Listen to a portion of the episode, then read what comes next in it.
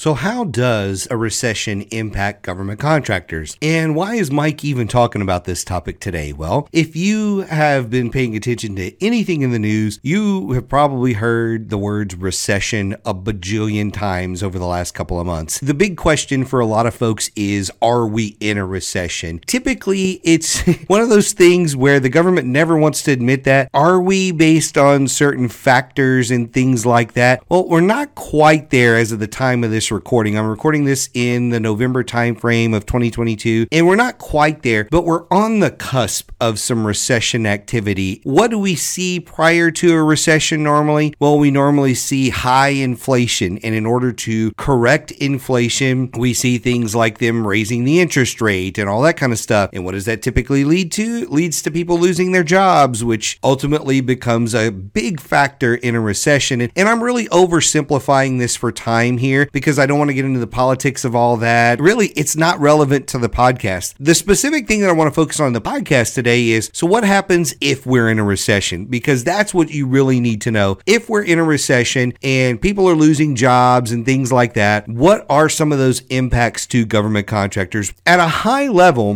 government contractors are not affected like a lot of other businesses. In the commercial market, you're really affected because consumers stop buying things or at least typically that's what happens is consumers pull back from spending and that's really a huge impact for those folks that run mostly commercial businesses whether it's a restaurant or retail or services business. People pull back from that spending and that really hurts those businesses. But typically when it comes to government contracting most of your contracts are either running on a 12 month cycle or a multi-year cycle or a project base that may be two three years whatever it may be until the job job is complete. And those contracts have funds, once they're awarded, are typically allocated to that project. And unless the administrations change hands or Congress changes hands, a lot of times those funds don't change. They stay allocated, contracts get executed regardless of what's going on in the economy. So that's the really good thing about being a government contractor. It's one of the reasons I think it's so important to have government inside of your portfolio of business because it makes you so stable. Now, what are the biggest impacts of a recession to government contractors? It comes from a couple of places. Number one, inflation that's usually preceding the recession typically jacks up cost. If you've been around for any length of time, you realize that typically costs don't come down. So once people start raising the rates of things, they don't like to go back and lower them. Whether it's gasoline, whether it is some other type of product like that, consumable like that, you will see market fluctuations and costs go up and down, but there's usually a bottom. Right now, we're seeing with gasoline, like I'm out in the Midwest, we're not going to see it go much below $3 a gallon. If it does, we're never going to see it go back under $2 a gallon. We're just not. There's some sort of hidden bottom line where it's not going to go below that anymore. Those types of things happen across the board, especially in products where the costs of things typically rise quite a bit. This is really impactful if you're a product based company selling selling to the government, this is the one area where it can really impact you is where those prices have gone up. So we saw that a lot during COVID. We saw that a lot over the last year or so where prices have gone up so much that people have had to go back to the government and request these economic price adjustments because the price of fuel has gone up, the price of shipping has gone up. And so it just makes it more expensive to get products from one location to another. That's one of the biggest impacts that I do see for government contractors. The other one is the labor labor market. Did you know we have our own community for government contractors? It's called Federal Access. Just visit federal access.com forward slash game changers and you can get 50% off your first month. This thing is packed full of all kinds of resources, templates, documents, strategy guides, everything you need to be a government contractor. And it gets you in our inner circle where you have direct access to myself and my partner, Josh Frank. So go check it out today at federal access.com forward slash game changers. Now let's get back into this episode. So, inside of the labor market, you've got two types of labor you've got low skill and high skill. And again, I am simplifying this for time. On the low skill pool of people, when you are not in a recession, it's often hard to find those people because guess what? They all have jobs. On the flip side, if there's a recession going on, the pool of low skill labor increases drastically because that's usually the first pool of people that get cut in a recession. Low skill employees are usually the ones that are first to go. And that's across the board. You'll see that in restaurants and retail and all kinds of different places like that. The high skill jobs are usually the ones that stay, but they get more competitive because you've got low skill people either going back to school or trying to learn something to try and get into those jobs. The high skill people don't want to go to low skill jobs. So they're doing everything they can to keep their job. And so that market is usually fairly competitive. Now, depending on what else that company does, so if it's a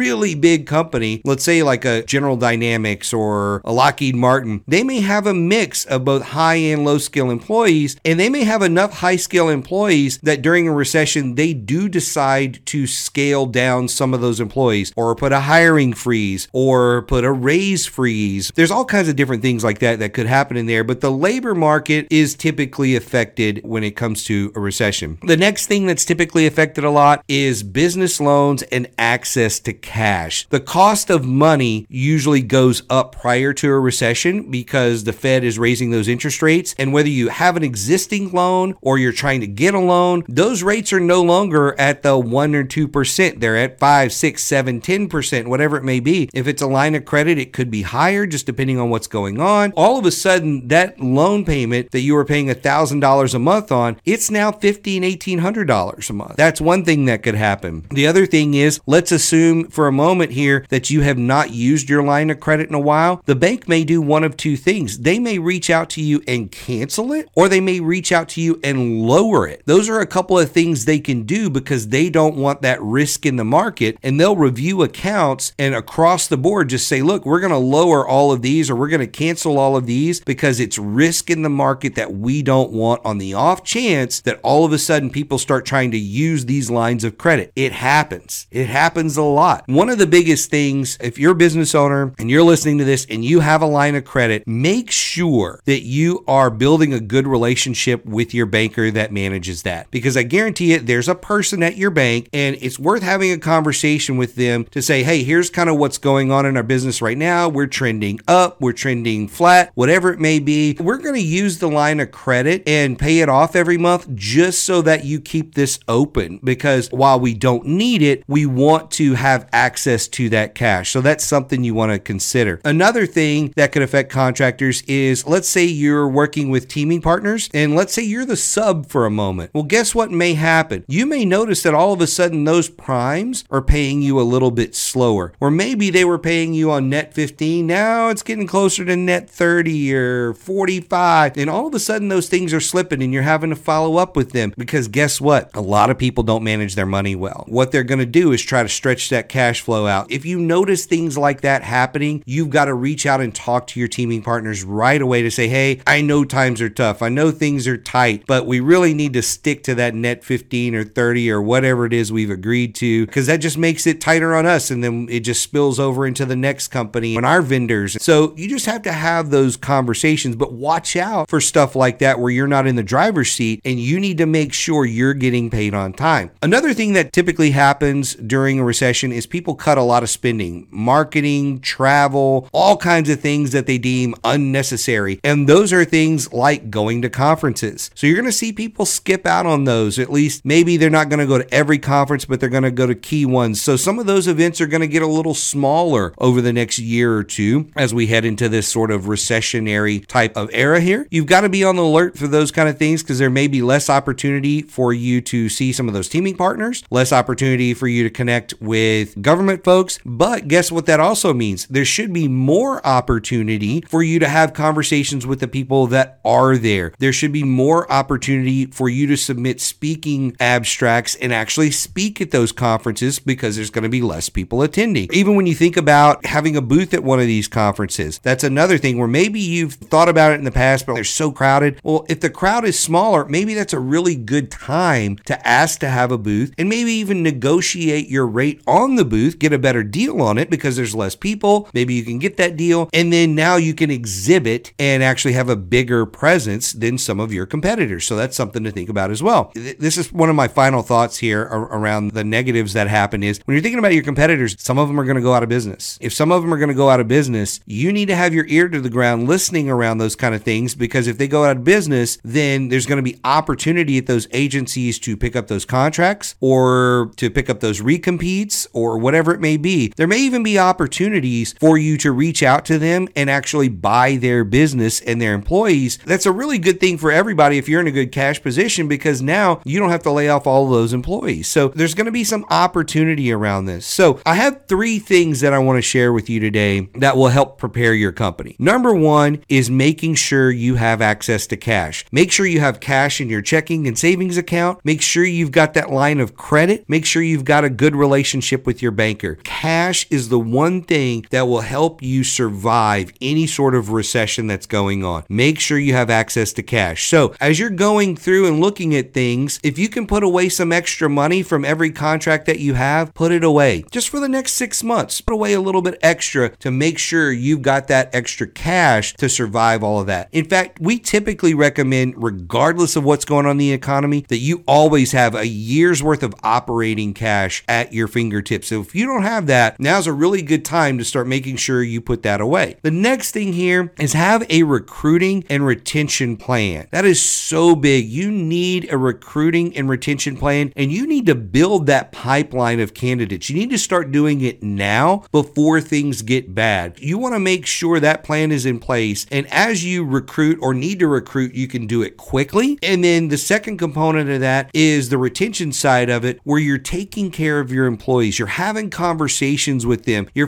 finding out if people have some issues getting by. Are there some employees that need some extra benefits or, or some sort of attention during this time? If you're a company and you've got a thousand employees, you may not be able to do anything. But if you're a company of 50 or 25 employees, you may be able to help your employees out by letting them continue to work from home because that'll help reduce the cost or some other benefit that you can bring in across the board that helps them keep more money in their pocket every single month. One of the things we did, you know, at, at one of the companies I worked at was we actually started a weekly lunch thing that we did. And look, the budget was only like a hundred bucks for about, I think we had about 50 employees. So it wasn't a whole lot of money, but we are doing pizzas or whatever it is. And that one day a week, that was something that the employees could count on is, hey, there was an extra meal. It's not a lot, but for some people, it's pretty important. The one extra meal is covered by the company, and that is four times a month. Those are four meals that they no longer have to budget for. And that may be somewhere in the neighborhood of 25, 50 bucks a month, but that's still 50 bucks a month. In this economy, that's almost a tank of gas, right? So there's a lot of little ways like that. And again, the working from home thing, there's a lot of little different ways you can think outside the box to make sure your employees are taken care of and you are helping them stretch their dollars and you show them how important they are. You know, maybe part of it's an employee recognition program that you put in place, whatever it may be. But that's a really big thing. And then the final thing, this is one of those things that cures all problems. Make sure your sales pipeline is getting filled. Sales cures a lot of problems. And one of the things that I would look at is during this time, maybe you increase your pipeline ratio. We're always talking about this pipeline ratio. For every million dollars you want to close, you need to have at least 5 million in your pipeline. Maybe during this time you increase it instead of it being 1 to 5, it's 1 to 7 or 1 to 8. You're just padding your pipeline to make sure you're hitting your numbers. The worst thing that could happen is you don't hit your numbers. So pad that pipeline, make sure you are hitting those numbers. My final tip for you here today is if you've enjoyed this podcast, got a lot out of this, I highly recommend you go listen to episode 221. It's four ways to diversify your GovCon business. I think that's a great tie in to this episode. And I think that will help you think of some strategies to leverage your business a little bit better. I really hope you enjoyed this episode of Game Changers. If you did, please go like and share this episode on your social media, as well as rate and review the episode. That helps other government contractors find out about the podcast and benefit just like you. We'll see you next time.